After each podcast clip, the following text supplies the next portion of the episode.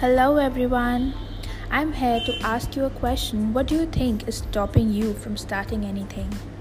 The people around you, your circumstances, your financial position? No, my friend.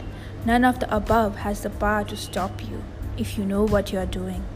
You gotta remember, no one's great at the beginning. You gotta learn, work, fail, get up, and do it again until you get it right.